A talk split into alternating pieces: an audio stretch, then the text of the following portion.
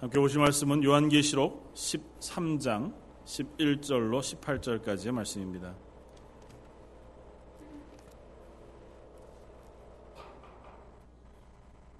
요한계시록 13장 11절로 18절까지의 말씀입니다.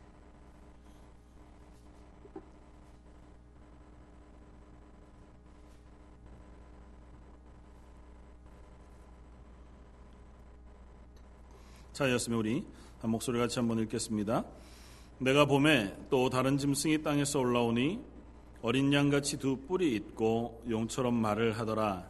그가 먼저 나온 짐승의 모든 권세를 그 앞에서 행하고 땅과 땅에 사는 자들을 처음 짐승에게 경배하게 하니 곧 죽게 되었던 상처가 나은 자니라 큰 이적을 행하되 심지어 사람들 앞에서 불이 하늘로부터 땅에 내려오게 하고 짐승 앞에서 받은 바 이적을 행함으로 땅에 거하는 자들을 미혹하며 땅에 거하는 자들에게 이르기를 칼에 상하였다가 살아난 짐승을 위하여 우상을 만들라 하더라.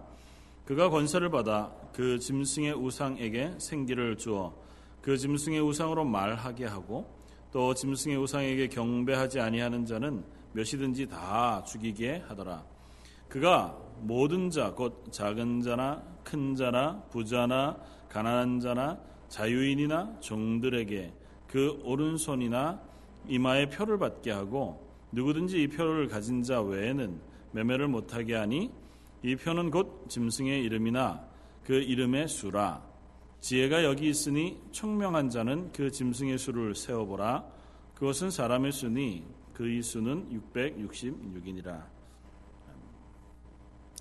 계속해서 어, 요한계시록 13장의 말씀을 함께 살펴보고 있는데 앞쪽에 나왔던 바다에서 나온 한 짐승에 이어서 어, 요한 어, 사도 요한은 또 땅에서 올라오는 또 다른 짐승의 모습을 봅니다.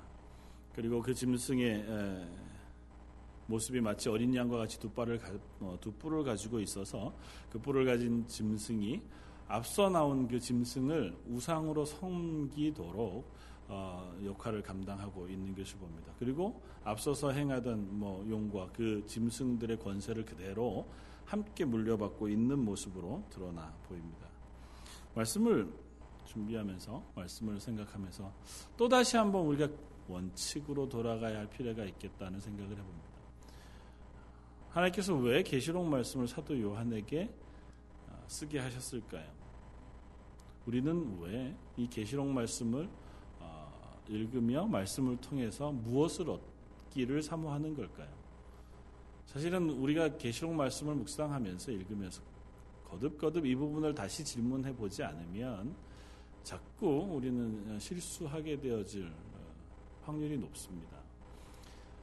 여타한 계시록에 대한 수많은 설교들이 있고 또 계시록에 대한 수많은 그 해석들이 어, 역사 이래로 유사 이래로 계속되어 왔습니다. 초대 교회 때부터 지금까지. 그 중에는 교회 전통에 따라서 바르게 잘 어, 해석되어진 것도 있었지만 여전히 왈가왈부가 있는 여러 해석들이 있고 그 가운데는 한쪽으로 지나치게 치우쳐 해석되어져 있는 것들도 너무너무 많습니다. 그리고 우리는 인간이어서 그 해석들 가운데 우리의 귀를 자극하는 해석들에 오히려 훨씬 더 많이 관심을 갖게 됩니다. 요즘 제일 많이 요한계시록 13장이 나왔으니까 요한계시록과 관련되어서 제일 크게 이슈되어지는 문제가 뭘까요? 혹시 베리칩이라는 걸 들어보셨습니까? 저는 자, 사실 뭔지 잘 모릅니다. 그리고 별로 관심도 없습니다.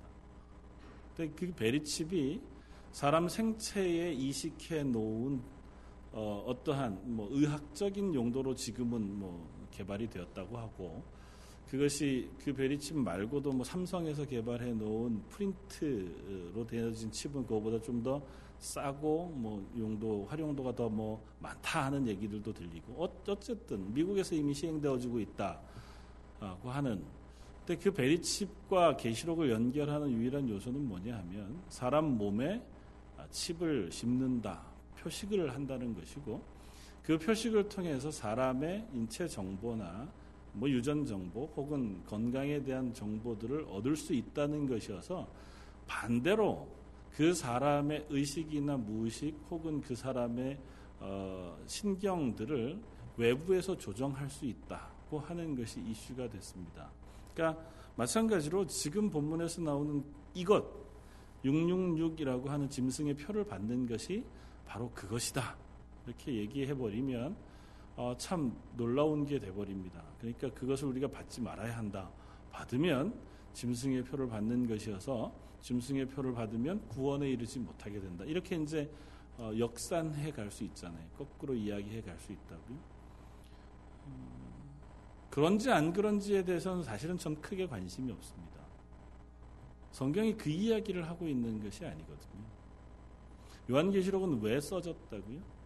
요한계시록 1장 1절로부터 마지막까지 사도 요한을 통하여 굳이 AD 100년에 반모섬에 유배되어져 있는 사도에게 하나님께서 환상 가운데 마지막 날에 되어질 일들을 보여주고 기록하게 하셨습니다.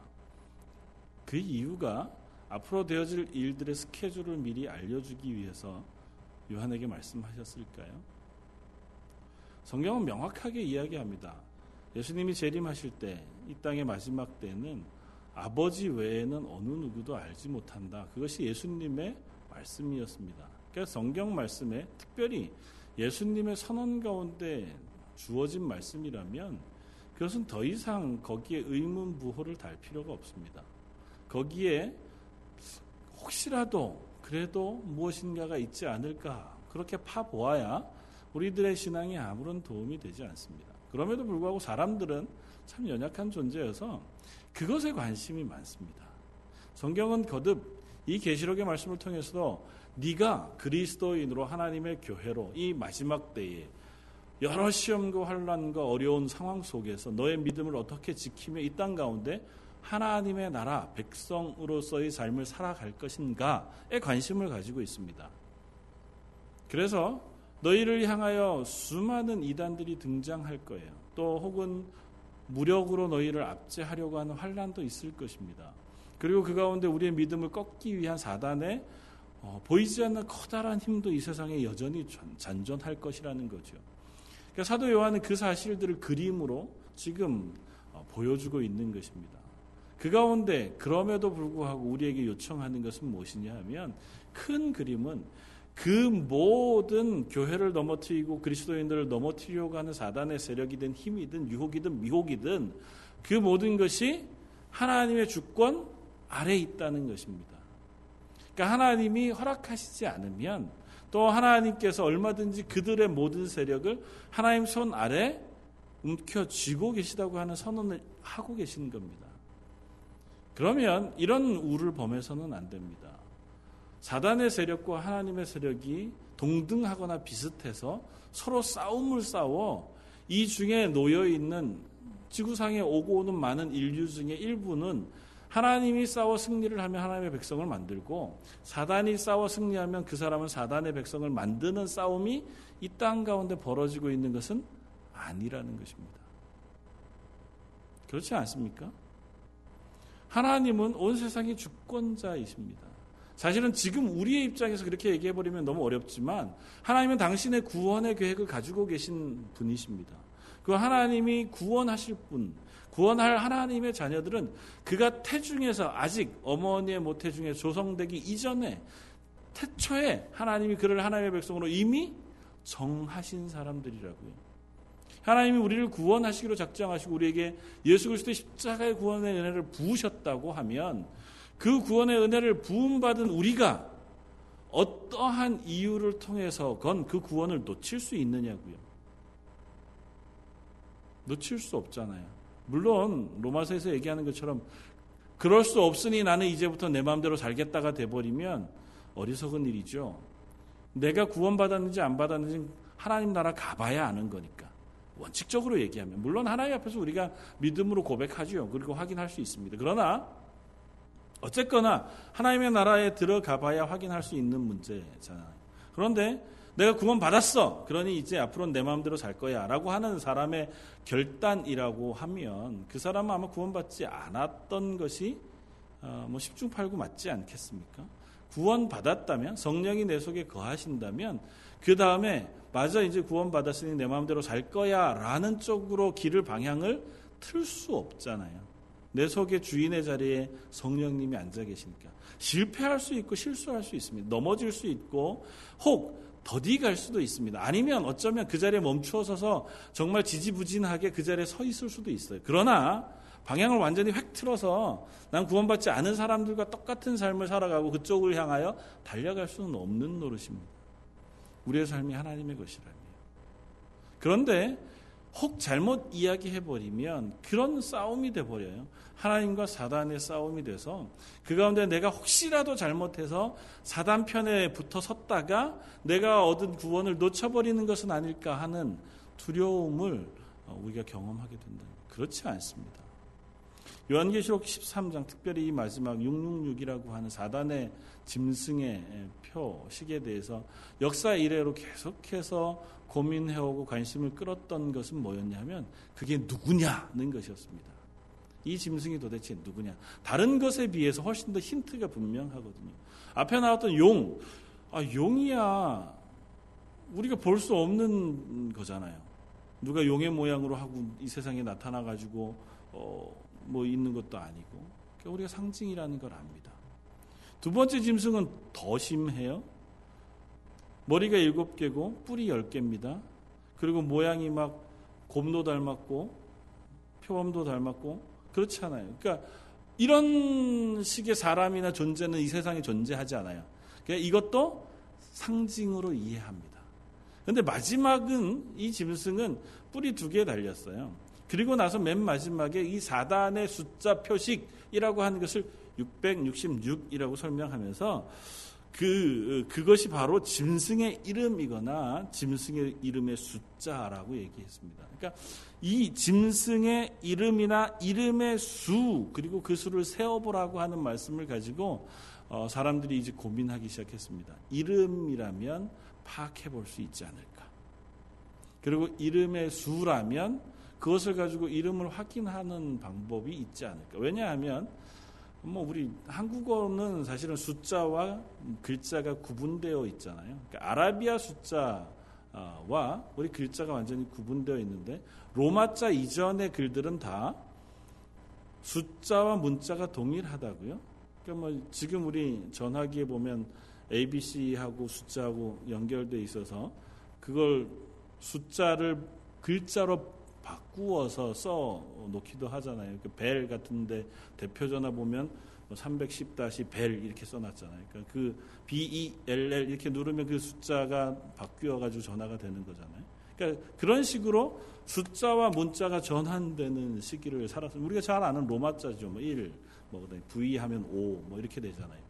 동일하게 라틴어도 헬라어도 그런 숫자의 개념이 있었습니다. 그러니까 이름을 이 숫자로 환원해서 그 숫자가 666이 되는 이름을 찾고자 하는 시도들이 많이 있었습니다. 그리고 아주 쉽게 찾아진 이름 가운데 하나가 네로였습니다.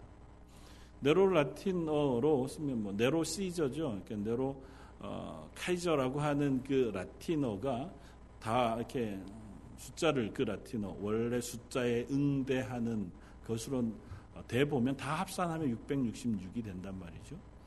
그러니까 네로가 666일 것이다. 그 얘기하는 어, 시도들이 많이 있었고 그 이후에 종교개혁자들은 사실은 어, 천주교회 그러니까 어, 캐톨릭의 교황을 그 660으로 666으로 보기도 했습니다. 왜냐하면 그 교황이 전체 집례하는 그 집례할 집례복 모자 왕관 같은 걸 쓰잖아요. 그 여기에 있는 글씨들이 그 숫자를 다 더하면 그게 666이 된다는 겁니다. 그런데 너무 관심 갖지 마십시오. 그래도 그만 아니어도 그만. 그건 크게 중요하지 않습니다. 왜 그럴까요? 그게 666이면 어떻게 할 건데요? 우리들의 관심은 사실은 누가 사탄이냐에 있지 않습니다. 누가 마지막 때에 세상을 미혹하는 존재냐에 있지 않다고요. 그것보다는 먼저 내가 하나님의 구원의 자녀인가가 더 중요합니다. 내가 하나님의 구원받은 백성인가를 확인하는 것이 우선입니다. 그리고 내가 이 땅 가운데에서 하나님의 백성으로서의 삶을 살고 있느냐의 질문이 우선입니다. 그러니까 요한계시록을 통해서 거듭 이야기하는 것은 너희에게 여러 고난과 환란이 있다는 겁니다. 그 가운데서도 너희가 교회로 구원받은 하나님의 자녀의 자리에 서 있으라는 거잖아요. 그러니까 거기에 집중하라는 겁니다. 그런데 너희를 공격하는 무리들이 다양한 공격을 해올 거라는 거예요. 그 공격은 마치 이런 짐승의 모습, 저런 짐승, 저런 권세를 가진 사람의 모습으로 너에게 올 것이야 라고 설명해 줬는데 우리의 관심 어디 있다고요? 그러니까 너희의 믿음을 지켜라고 하는 말씀은 귀를 닫고 우리를 공격해오는 짐승이 이런 짐승 저런 짐승이 있다니까 그 짐승이 뭘까에 관심을 갖는다고. 얼마나 바보 같은 일입니까? 알아도 소용이 없어요. 어떻게 할 겁니까? 베리칩이 만약에 짐승의 표라고 얘기해요. 100번 양보해서 다 그렇다고. 그럴 수도 있다고 생각해 본다고 해요. 그럼 우리가 구원받은 하나님의 백성의 실수로 혹은 잘못 생각해서 베리칩을 우리 몸에 뭐 팔목이나 미간에 받았다고 쳐요. 그럼 그 사람의 생각이 조정되어져서 그가 입으로 예수 그리스도를 주로 시인하겠다고 하는 것을 거부했어요. 만약에 다다 100번 양보해서 100번 1000번 다 양보해서 내 입으로 예수는 나 이제 예수 안 믿겠습니다. 이렇게 시인했다고 하면 그 사람 구원받지 못할까요? 하나님이 그 사람 입으로 나를 부인했으므로 넌 구원에서 탈락 그렇게 말씀하실까요? 아니지 않겠습니까? 하나님이 구원하셨다면 물론 거기까지 갈 일도 없겠거니와 하나님이 구원하신 사람이라면 우리의 그런 실수를 바꾸시는 분도 하나님이실 겁니다. 그리고 우리가 거기에 가지 않도록 우리를 끊임없이 하나님의 말씀으로 깨우치실 거예요. 받아서 당하는 고난이 있겠죠. 받지 않아서 당하는 고난도 있을 겁니다. 예를 들어서 여기에 얘기하는 그 짐승의 표식 그것을 가진 자만 매매할 수 있다고 얘기하니까 그 표식을 가지고 있어야만 경제 활동이 가능한 것으로 우리가 이해한다고 치면 얼마나 큰 환란이겠습니까? 그게 명백히 짐승의 표인지 안, 알고 받는 것 아니겠습니까? 그러니까 여기에서 나오는 이것은 굳이 현대 지금 우리에 돌아오는 그 과학적인 어떤 상식 속에서 바코드 예전에는 바코드라 그랬잖아요. 바코드 혹은 아니면 메리칩 뭐 이런 것으로 구체적으로 환원하지 않아도 우리가 그리스도인으로 살지 못하도록 도전해 오는 세상의 수많은 것들을 이야기한다 해도 조금도 다르지 않습니다. 그것을 가지고 있으면 우리가 거기에 순복하면 내 생활이 훨씬 더 편해지는 세상의 문명과 이기들이 있잖아요. 그러나 믿음의 잣대로 보았을 때 불편한 것들이 있잖아요. 꼭 이렇게 극단적인 것, 내가 불가항력적으로 받거나 혹은 우리가 정말 아이디어를 내가지고 잘 생각하면 깨달을 수 있는 그런 거 말고도 얼마든지 우리의 삶 속에 있는 것들이 있습니다. 내가 돈을 잘 벌기 위해서 조금만 법을 눈 감아버리면, 내 양심을 눈 감아버리면 괜찮은 것들이 얼마나 많은지 모릅니다. 세상에 그리스도인으로 살아야 할 그 시간에 내가 그리스도인으로 살아갈 것들 조금만 양보하면 훨씬 더 편안한 생활을 살아갈 수 있는 것들도 많이 있습니다. 그런 것들은 그 눈에 보이는 거고 그것은 여기에서 얘기하는 것과 다르니 노력은 하지만 지금 딱 그것을 우리가 얘기하기는 어렵고 이거는 딱 눈에 보이잖아요. 그렇지 않습니다. 똑같아요. 그런 고난과 그런 시험과 그런 미혹들이 우리를 그리스도인답지 않게 만들고 그리스도인으로 살아갈 수 없도록 만든 것에 불과해요. 그래서 여기에서 얘기하는 이 짐승의 모습이나 짐승이 행하는 것은 어떻게 보면 하나님이 하시던 일, 하나님의 선지자들이 행하던 것들 그대로 모방해요. 그래서 두 번째 이 땅에서 올라온 짐승의 모습이 마치 어린 양과 같이 두 뿔을 가졌다고 얘기하잖아요. 어린 양 예수 그리스도를 닮아 희미하게 그 모양을 모방하고 있는 겁니다. 그리고 그가 우상을 만들어요. 누구를 위해서? 첫 번째 짐승을 위해서. 첫 번째 짐승이 어떤 짐승인데요? 죽었다가 살아난 것 같은 짐승이에요. 예수님처럼 부활한 그 모습을 가지고 있는 것 같은 짐승을 위하여 우상을 만들고 그를 경배하게 해요. 그런 의미에서 첫 번째 짐승은 정치적인 제도이거나 혹은 국가적인 모양으로 나타나는 무력, 우리를 압제하고 우리를 시험에 빠지고 환란 속에 거두게 할 세상의 여러 어, 세력들일 수 있겠죠. 두 번째 짐승은 조금 더 지능적인 종교적인 문제일 수 있습니다. 우리로 하여금 미혹하게 하는 수많은 종교적인 문제들이 여기에 속하는 것일 수 있어요. 왜냐하면 이게 하나님이다 그러거든요. 이게 예수님이다. 이게 말씀이다고 얘기하는 것과 비슷해 보인다고요. 왜냐하면 죽었다가 살아난 짐승 이것이 하나님이라고 속여서 많은 사람을 미혹하게 한다고요. 우리들이 지금 그리스도인으로 살아가면서 만나게 되어진 수많은 미혹들 가운데 종교적인 것들이 꽤 많이 있습니다. 그 중에는 뭐 은사주의이거나 혹은 경험주의거나 체험 이런 것들이 마지막 때 우리에게 대단한 싸움이 될 수 있습니다. 하나님의 말씀 위에 서는 것들 그리고 그것이 우리를 미혹할 만한 것들 이 두 번째 짐승이 수많은 이적을 행한다고 얘기해요. 수많은 이적은 사람의 이성을 마비시키고 우리의 신앙을 엉뚱한 대로 이끌어가는 요소가 됩니다. 우리가 그리스도인으로 하나님의 말씀을 받고 예수 그리스도의 십자가의 복음에 대하여 우리가 분명히 알고 있음에도 불구하고 이것을 단순간에 흐리멍텅하게 바꿀 수 있는 것이 뭐냐면 이적과 기사예요. 누군가가 내 눈 앞에서 세상에서 볼 수 없는 특별한 이적을 행하면서 이것이 바로 하나님의 뜻이다라고 얘기해 버리면 어느 누구도 그 앞에서 쉽게 노라고 얘기하기가 어렵습니다. 수많은 이단들이 그것으로 사람을 미혹해 왔고 수많은 종교적인 부분에서 그런 것들이 우리의 문제가 되어 왔던 것을 우리는 잘 압니다. 여러분들, 아이, 우리는 안 그럴 거예요. 나는 뭐 믿음이 분명한데, 뭐. 말씀 외에는 안 믿어. 그렇지 않습니다. 너무 장담할 수 없습니다. 왜냐하면 우리는 약한 존재거든요. 얼마든지 그런 것에 미혹받을 가능성이 있는 존재들입니다. 그래서 그것 때문에 우리에게 경고하시는 겁니다.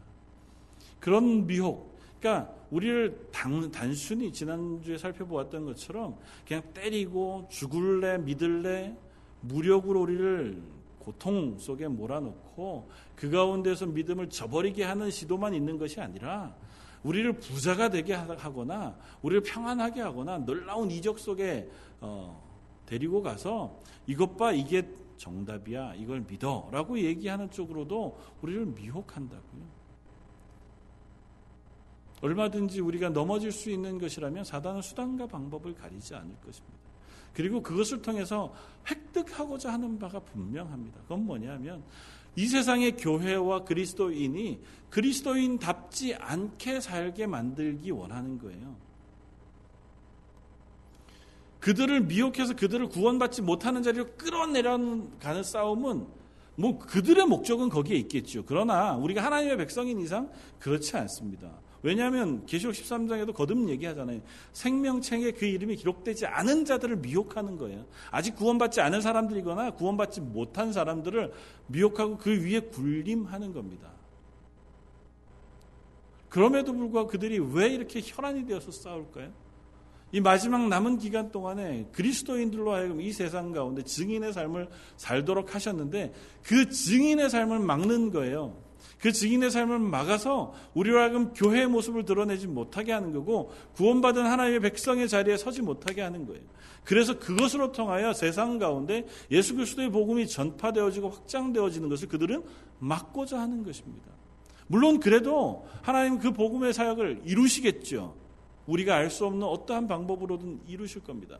우리가 실패한다고 해서 하나님께서 그 모든 실패를 우리에게 떠맡기지는 않으실 거라고 저는 믿습니다. 하나님의 일은 하나님께서 분명히 주관하실 거예요. 그러나 우리로 하여금 그것에 넘어져 실패하도록 하는 것이 사단의 목적이라고. 교회로 세워져는 있으나 교회가 교회로서의 모습을 가지지 못하고 교회로서의 삶을 살지 못하게 하고 그리스도인이긴 하나 구원받은 그리스도인의 삶을 살지 못하게 하고 그 구원받은 그리스도인으로서의 그 기쁨과 또 감격 그 증인의 삶을 살아가지 못하도록 끊임없이 우리를 미혹하고 넘어뜨리고 방해하려고 한다. 사랑하는 성도 여러분, 우리는 그 가운데 서 있습니다. 그렇다고 해도 잊지 말아야 할 것이 있습니다. 그렇다고 해도 우리가 분명히 주목해 봐야 할 자리는 내가 하나님의 구원받은 그리스도인으로 지금 어떻게 해야 하는가라는 것입니다. 저희는 자주 그런 경험을 합니다. 믿음의 사람으로 우리가 뭐 교회 생활을 하거나 신앙 생활을 하거나 여탄 여러 일들을 할 때에 내가 어떻게 할 것인가 보다 누군가가 이 상황 속에서 어떻게 바뀌 어야 하는데라고 하는 것을 훨씬 더 잘 발견합니다. 예를 들어서 뭐 부부의 문제가 서로가 이제 신앙생활을 하는데 한쪽 어, 뭐 남편이 교회를 안 나가 하는 사람이고 신앙생활을 방해한다고 하면 우리의 관심은 쭉 어디에 있냐면 내 남편이 교회 나가지 못하게 하는 것에만 있을 수 있습니다. 그런데 문제는 뭐냐면 아무리 그래도 내가 그 사람을 바꿀 수 없다는 겁니다. 그 사람의 생각을 내 힘으로 바꿀 수 없다. 물론 이제 아, 뭐 전체적인 면에서야 우리가 영향을 미칠 수 있죠. 그러나 지금 당장 그것을 컨트롤할 수 없다고요. 근데 우리는 그것을 발견합니다. 그래서 저것만 바뀌면 우리가 신앙생활, 내가 신앙생활하기 참 좋은데, 저것만 바뀌면 내가 지금보다 훨씬 더 열심히 봉사할 수 있는데, 저것만 바뀌면 내가 하나님 앞에 더 구원받은 자녀로 살 수 있는데, 꼭 그것뿐만 아니라 교회 안에서 여러 일들도 그렇죠. 우리 부서 안에서, 아니면 내가 섬기는 무엇에서, 내가 섬기는 직분을 맡은 어디에서, 아, 우리 장로님들만 좀 자세가 바뀌어지면 우리 교회가 훨씬 더 좀 잘 될 텐데. 아, 누구 누구 권사님 그분들만 좀 바뀌면 아, 우리 목장이 좀 더 분위기가 좋을 텐데. 부모님들이 신앙이 조금만 더 좋으면 우리 자녀들이 훨씬 더 신앙생활 잘 할 수 있을 텐데. 부모들이 도통 자녀들의 신앙을 못 따라가 가지고 자녀들 신앙생활 못 하게 한다고 생각할 수 있습니다. 그래도 초점은 어디여야 할까요? 나여야 합니다. 그러면 어떻게 할 것이냐에 초점이 있습니다. 그들을 대하는 내가 그 가운데 어떻게 그리스도인으로 살아낼 것이냐인 겁니다. 그래서 어떤 목사님 그런 얘기 하잖아요. 남편이 예수를 안 믿고 교회 가는 걸 싫어하거든. 정 안 되면 남편을 위해서 훨씬 더 잘 해주라고요. 금요일 날 뭐 한국에 이제 구역 예배를 드니까 구역 예배 안 해도 좋고 구역장 안 해도 좋고 수예배 안 나오도 좋으니까 남편에게 가서 밥 열심히 해주는 것 그것이 어쩌면 그리스도인됨의 첫 발걸음일지 모른다. 그렇게 설교하시는 제가 설교를 들은 적이 있습니다. 일면 타당하다 생각이 됩니다. 내가 종교적인 이렇게 표현해서 죄송합니다. 종교적인 열심을 내느라고 내 기본적인 일들을 행하지 않고 기본적인 관계에서 실패하면서 내가 종교적인 열심을 있는 대로 다 행하면 하나님 앞에서 내가 바른 그리스도인으로 사는 삶을 사는 걸까요? 입으로는 열심히 내가 예수 믿습니다. 예수님이 나의 구주가 되십니다라고 아무리 선포하고 모든 사람 있는 앞에서 식당에 가면 늘 기도 큰 소리로 하고 밥을 먹는다고 해도 밥 먹는 그 식사 기도를 거창하게 한 그 사람이 서빙하는 종업원을 향해서 막말을 하면서 밤, 밤 늦게 나온다고 이 집은 도대체 뭐가 이러냐고 승질을 낸다고 하면 과연 그것이 그 사람의 믿음을 증거하는 것이겠냐고요. 오히려 그 믿음 없음을 드러내는 것 아니겠습니까? 마찬가지입니다. 내가 그리스도인으로 어떻게 행하느냐에 조금 더 집중해야 합니다. 다른 것이 바뀌면 내 신앙생활이 잘할 가능성이 높고 다른 것이 바뀌면 우리가 훨씬 더 나아질 수 있습니다. 그건 분명하죠. 그렇다 해도 그 다른 것은 내가 못 바꾸잖아요. 그 다른 사람이 바뀌는 것은 내가 할 수 있는 영역이 아니라고요. 내가 할 수 있는 건 그를 위해 기도하는 것 이상 우리가 할 수 있는 게 없다고요. 물론 좀 더 나아가면 가서 권면하고 이야기할 수 있겠죠. 그래도 관계가 분명합니다. 바꾸는 그 사람의 몫이에요. 그러면 내 몫은 그럼에도 불구하고 그 자리에서 내가 어떻게 그리스도인으로 살 거냐잖아요. 그그 앞에서 내가 어떻게 이 공동체를 더 하나님의 공동체로 만들어 가기 위하여 애쓸 것이냐는 거잖아요. 그럼에도 불구하고 내가 어떻게 그리스도인으로 믿음을 저버리지 않고 그 용기 가운데 이 땅 가운데 그리스도의 향기를 다른 이들에게 드러내며 살아갈 것이냐라는 거잖아요. 세상의 수많은 짐승들, 뭐 사단의 세력이 그리스도인들을 미혹하고 교회를 넘어뜨릴 거예요. 그 가운데 중요한 건 이 짐승이 누군지를 파악해서 그 짐승을 피하는 것일까요? 이 짐승이 이 사단의 세력이 명백히 무엇인가를 생각하고 알면 그 나라를 떠나 다른 나라로 가고 그 짐승 없는 산 속으로 들어가 내 믿음을 지키는 것. 그것을 하라고 요한계시록을 쓴 것이 아니잖아요. 그런 것이 있을 때라도 너희는 그 가운데서 어떻게 믿음을 지킬 것인가에 관심이 있는 거라고요.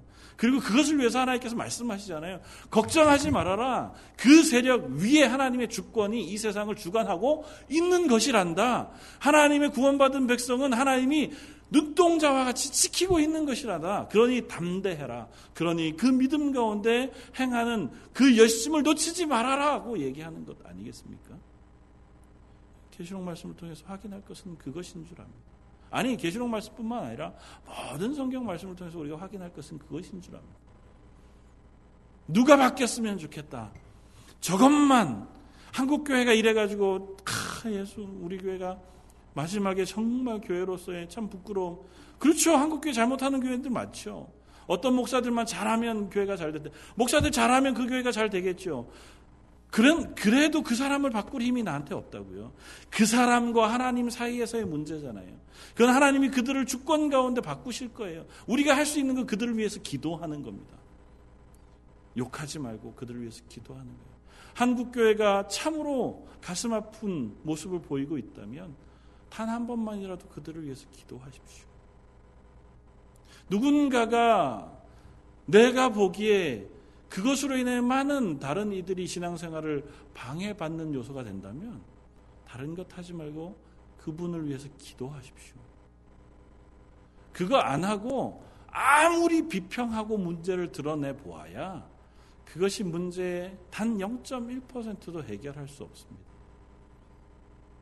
그 문제를 지적하고 그 문제가 무엇인지 몰라서 그것이 문제가 되지는 않습니다. 근데 우리는 언제나 그것에 관심이 많고 그것을 잘 발견합니다. 그래서 우리의 관심을 내 속에서부터 바깥으로 자꾸 돌려요. 쓸데없는 관심을 갖는 거죠.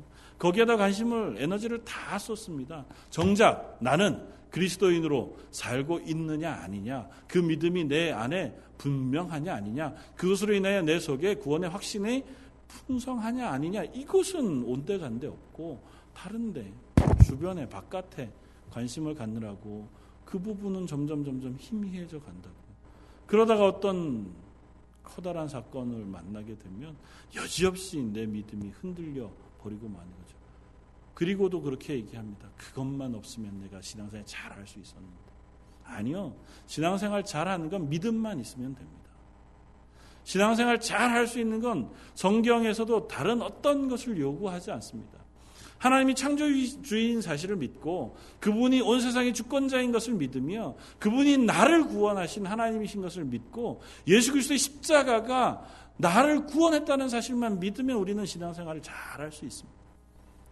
그 외에 다른 어떤 것도 우리 신앙생활에 더 필요한 것은 없습니다. 물론 가는 동안 어려움이 있을 때 하나님의 도우심을 경험한 체험이 있으면 훨씬 더 잘 이길 수 있겠죠. 기도함으로 하나님께서 나의 어려움을 극복해 주시면 그것으로 훨씬 더 기쁘고 감사하게 기쁨으로 열심히 있게 신앙생활 할 수도 있겠죠. 그러나 그건 근본적인 문제에 변화가 있는 것은 아니잖아요. 그건 근본적인 것에 문제가 있는 것은 아니라고. 그 다음의 문제. 근본적인 것을 우리가 확인하는 것이 필요합니다. 요한계시록 말씀을 읽으면서도 그 근본적인 것을 우리가 확인하는 것이 필요합니다. 다른 것에 계속해서 관심을 갖느라고 그것이 우리가 흔들리는 우를 범해서는 안 됩니다. 그것 가운데 내가 단단히 서 있고 그 믿음을 지키기 위하여 또 그 믿음대로 살아가기 위해 애쓰면서 그 가운데 다가오는 수많은 다른 것들을 우리가 대하며 내가 믿음으로 어떻게 반응할 것인가? 내 믿음 가운데 어떻게 그것에 대하여 이야기할 것인가? 응대할 것인가를 우리가 기도하는 가운데 지혜를 구하는 것 그것이 필요할 겁니다. 666 별로 큰 의미 없습니다. 뭐 여러 가지 설명할 수 있죠. 예수님이란 헬라어를 숫자로 아까 제처럼 나누면 7, 7, 700, 아, 888이 됩니다. 그 888은 7이라고 하는 완전 숫자 7개, 아니, 3개, 777보다 다 하나씩 높은 거잖아요. 예수님은 완전하신 것보다 조금 더 완전한 것입니다. 어우, 참 은혜가 되죠. 666은요, 777보다 다 하나씩 빠지잖아요. 완전하게 가려다가 조금씩 못 미친 것들이 사단이라고요. 아유, 은혜가 되죠. 그냥 그 뿐입니다. 물론, 그렇게 성경을 볼 수 있습니다. 이해할 수 있어요. 그러나 그것은 그냥 우리에게 또 다른 한 면을 보여주는 것에 불과해요.